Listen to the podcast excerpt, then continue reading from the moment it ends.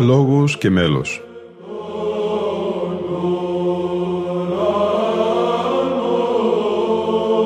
Προσεγγίσεις στη μυσταγωγία της ψαλτικής τέχνης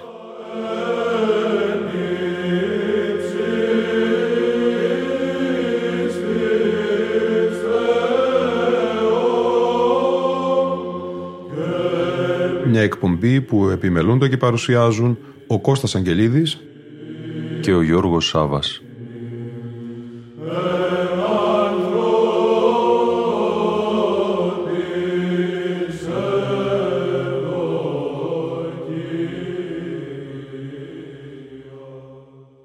Αγαπητοί φίλοι ακροατές και φίλες ακροάτριες, Χριστός Ανέστη. Εκ του κατά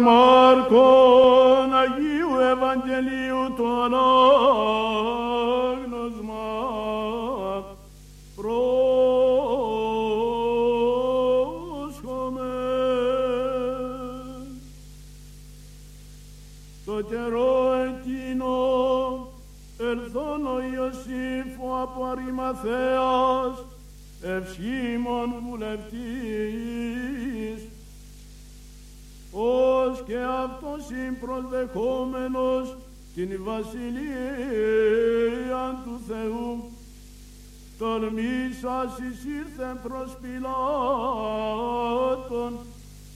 και ητήσα το το σώμα του Ιησού. Ο δε Πιλάτος εθαύμασε ήδη τέτνηκε και προσκαλεσάμενος των κεντηρίων να επιρώτησεν αυτόν υπάλε απέθανε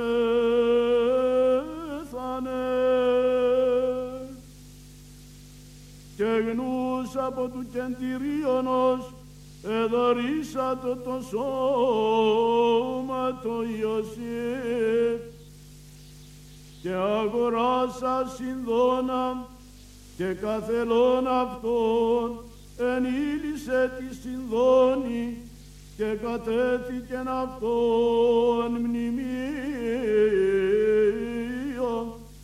ο ειν λελατομημένων εκ πέτρας και προσεγγίλησε λίθον επί την θύραν του μνημείου.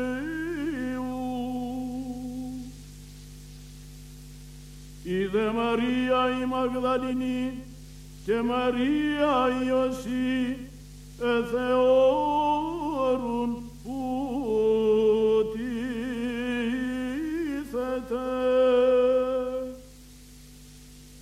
και διαγενομένου του Σαββάτου Μαρία η Μαγδαληνή και Μαρία η του Ιακώβου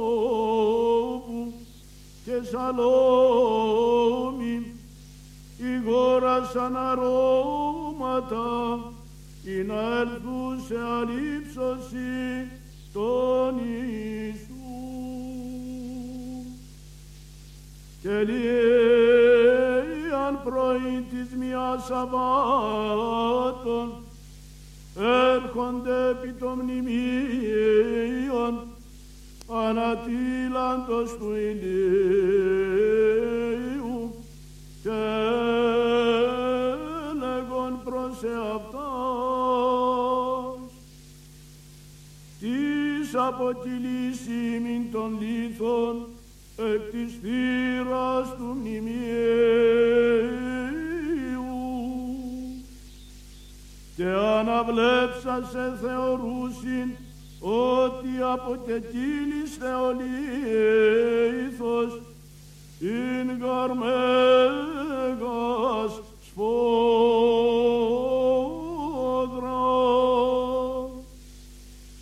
και εισερθούσε εις το μνημείον είδον ανίσκον καθήμενον εν τις δεξιές περιβεβλημένον στο λιλευτήν και και ξεθαμβήθησαν.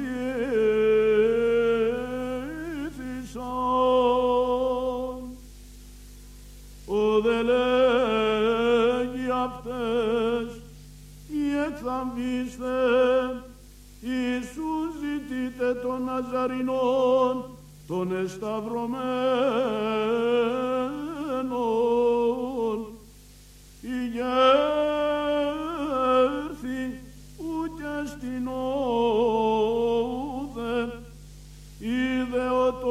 τόπος όπου έθηκαν αυτόν. Αλυπάγεται είπατε τις μαθητές αυτού και το Πέτρο ότι προάγει μας στην Γαλιλαία. Εκεί αυτόν όψεστε καθώς είπεν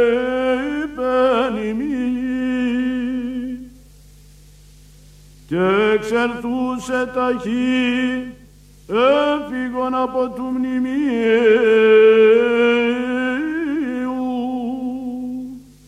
Είχε δε αυτάς τρόμος και έκστασης και ουδεν ή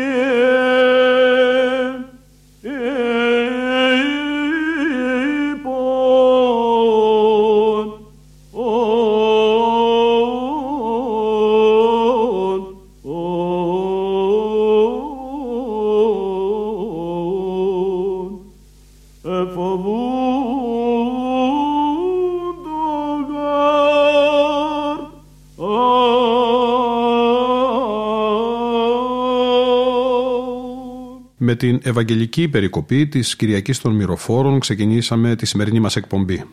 Ακούσαμε τον πατέρα Νικόλα Ορημική από μια παλαιά ηχογράφηση στον Άγιο Ευστάθιο στον Περισσό, στην Αθήνα. Οι Μυροφόρες, ένα κείμενο του Λεύ Ζηλέ. Την αυγή της Κυριακής, Μαρία η Μαγδαληνή και Μαρία η του Ιακώβου και Σαλόμη ηγόρασαν αρώματα ή να ελθούσε αλήψωση των Ιησούν. Οι ημέρες μας θα ήταν ευλογημένες αν καθημερινά λίαν πρωί και ιδιαίτερα τιμιά των Σαββάτων, δηλαδή την Κυριακή, η σκέψη μας τρεφόταν προς τον θριαμβευτή του θανάτου. Ο ήλιος είχε μόλις ανατείλει όταν οι γυναίκες έφτασαν στον τάφο. Αλλά ο αληθινός ήλιος που πρέπει να φωτίζει την κάθε ημέρα μας, ήδη από την αρχή της, είναι ο Ιησούς. Τότε ολόκληρη η ημέρα που αρχίζει μαζί του γίνεται πολύ διαφορετική. Οι γυναίκες δεν ξέρουν πώς θα φτάσουν στο σώμα του Ιησού. Ο λίθος, το βεβαιώνει και το Ευαγγέλιο, ήταν μέγα σφόδρα. Πολλοί ανάμεσά μας πιθανό να έχουν την ίδια ακριβώς απορία με τις γυναίκες και είναι αλήθεια ότι για πολλές ψυχές ο Ιησούς μοιάζει θαμένος, όπως τότε σε έναν τάφο. Μοιάζει ακινητοποιημένος, ίσως νεκρός. Καλύπτεται από πέτρα ασήκωτη, την πέτρα της αμαρτίας, της άγνοιας, της αδιαφορίας, της κακής συνήθειας που συσσωρεύτηκε με τα χρόνια.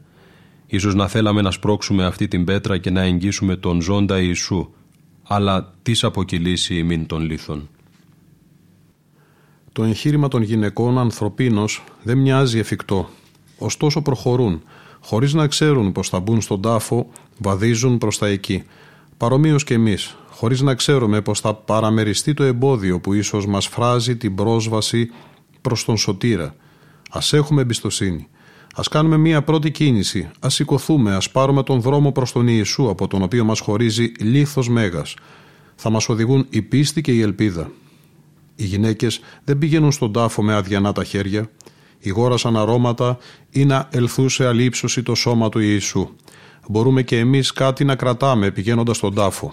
Ακόμη και αν μας έχουν κυλιδώσει οι μεγαλύτερες αμαρτίες, Α φέρουμε στον τάφο του την ένδειξη μιας καλής θέλησης, τη λιγοστή μας αγάπη, μια πράξη συμπάθειας προς τους άλλους, την αδύναμη προσευχή μας.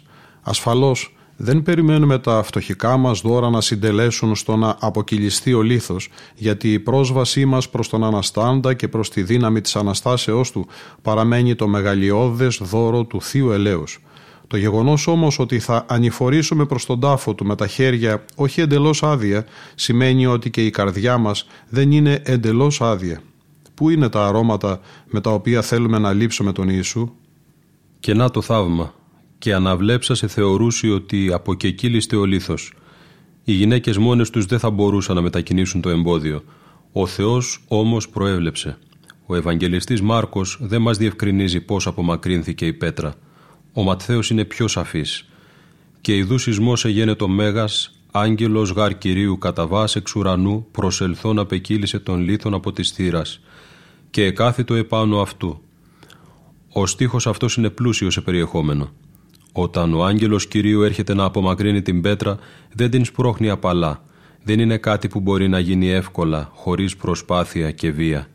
Χρειάστηκε να συστεί η γη, μα και το εμπόδιο που μας χωρίζει από τον Ιησού δεν πρέπει να το θεωρούμε ως μια απλή διευθέτηση.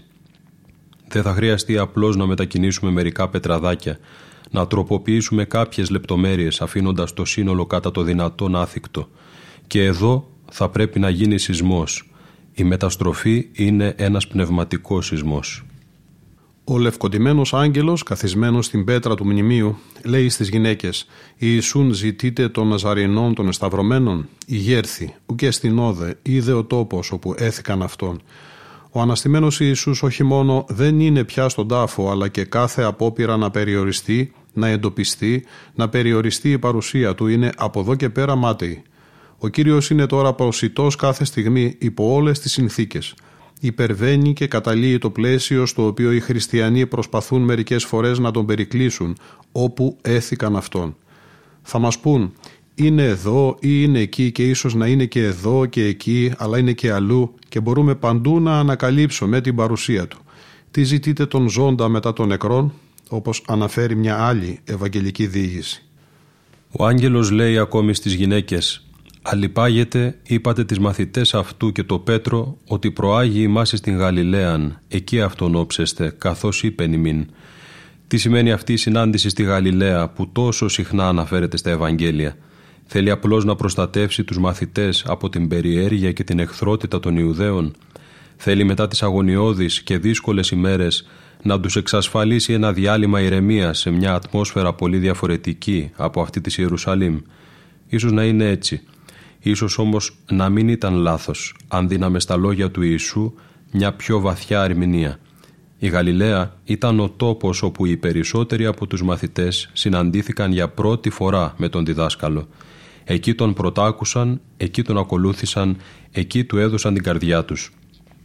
Τώρα που η πίστη τους υποβλήθηκε σε μια τόσο σκληρή δοκιμασία και αποδείχθηκε ελλειπής, θα ήταν καλό να ξαναβρεθούν στο περιβάλλον της Γαλιλαίας να ξαναβρούν εκεί τον Ιησού, ανακαλύπτοντας μαζί και τη φρεσκάδα και τη χαρά της πρώτης συνάντησης και να ανανεώσουν εκεί την πίστη και την επακοή τους.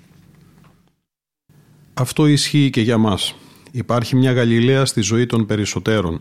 Μια Γαλιλαία δηλαδή μια στιγμή, ίσως πια πολύ μακρινή, κατά την οποία συναντήσαμε τον Ιησού προσωπικά και όπου για πρώτη φορά τον ακούσαμε και αποφασίσαμε να τον ακολουθήσουμε. Η βαθιά αμαρτωλότητα, η λησμονιά, η αμέλεια μπορεί στη συνέχεια να μας χώρισαν από τον Κύριο. Σε ώρα κρίσιμη και αποφασιστική ίσως, όπως οι Απόστολοι, να εγκαταλείψαμε τον διδάσκαλο. Και σε εμά λοιπόν ο Αναστάς ορίζει συνάντηση στη Γαλιλαία. Μας ζητά να ξαναζωντανέψουμε μέσα μας την ανάμνηση του ζήλου και της πρώτης συνάντησης. Ας μην πούμε είναι πολύ δύσκολο γιατί εκείνος θα μας ετοιμάσει τον δρόμο. Προάγει ημάς εις Γαλιλαίαν αόρατος αλλά παρόν, προπορεύεται προς εκείνη τη Γαλιλαία της ψυχής. Αν τον ακολουθήσουμε κάθε βήμα θα γίνεται ευκολότερο και θα έρθει μια στιγμή που, αν όχι με τα σωματικά μας μάτια, σίγουρα όμως με τα μάτια της πίστης και της αγάπης, θα μας δοθεί η ακλόνητη βεβαιότητα της παρουσίας του. Εκεί αυτόν όψεστε. Στον Μεγάλο Εσπερινό της Κυριακής των Μυροφόρων ψάλεται το ιδιόμελο «Σε τον αναβαλόμενον το φως». Στην έκδοση της Ιεράς Μεγίστης Μονής Βατοπεδίου, Βατοπεδινή Μουσική Βίβλος 3, με τον τίτλο Ήμνη της Μεγάλης Εβδομάδος, διαβάζουμε. Το δοξαστικό των αποστήχων του Εσπερινού της Μεγάλης Παρασκευής είναι τονισμένο σε ήχο πλάγιο του πρώτου. Ο Μαθαίος Βατοπεδινός αναπτύσσει μελισματικά τις μουσικές φράσεις με έξοχο τρόπο, κατατάσσοντας το μέλος στο είδος του παλαιού στοιχειραρίου. Η μουσική δομή του μέλους είναι αποτέλεσμα περίτεχνης πλοκής των ήχων πλαγίου του πρώτου, πλαγίου του πρώτου τετραφώνου, πλαγίου του Τετάρτου, Άγια, πλαγίου του Πρώτου στον κάτω και, τρίτου, πλαγίου του δευτέρου, έξω πρώτου, πλαγίου του πρώτου πενταφώνου, πλαγίου του δευτέρου τετραφώνου, δευτέρου διατονικού στον άνω ζω, άγια στον άνω πά και πλαγίου του τετάρτου χρωματικού. Αξιοσημείωτη είναι στη λέξη ευσυμπάθητον η χρησιμοποίηση της κατά συναφήν διαπασών πορείας των μαλακών χρωματικών τετραχόρδων του δευτέρου ήχου, σπάθη κατά τους νεοτέρους. Καταγράφονται και εδώ ορισμένοι καλοπισμοί και αναλύσεις σημαδιών που αποτυπώνουν την προφορική παράδοση διασώζοντας τις ενέργειες των σημαδιών. Ας ακούσουμε το δοξαστικό του Μεγάλου Εσπερινού της Κυριακής των Μυροφόρων σε τον αναβαλόμενον το φως ως ημάτιον από χορόβατο παιδινών πατέρων. Διευθύνει ο Κωνσταντίνος Αγγελίδης.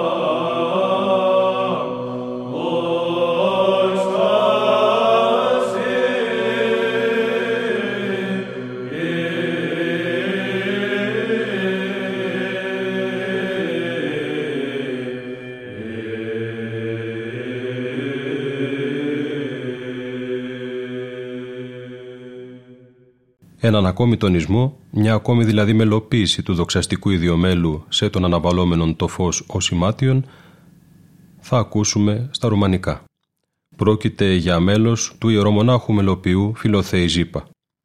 Ο ιερομόναχος Φιλοθέη Ζήπα γεννήθηκε περί τα 1670 στη Βλαχία, ενώ κοιμήθηκε περί τα 1720 στο Βουκουρέστι.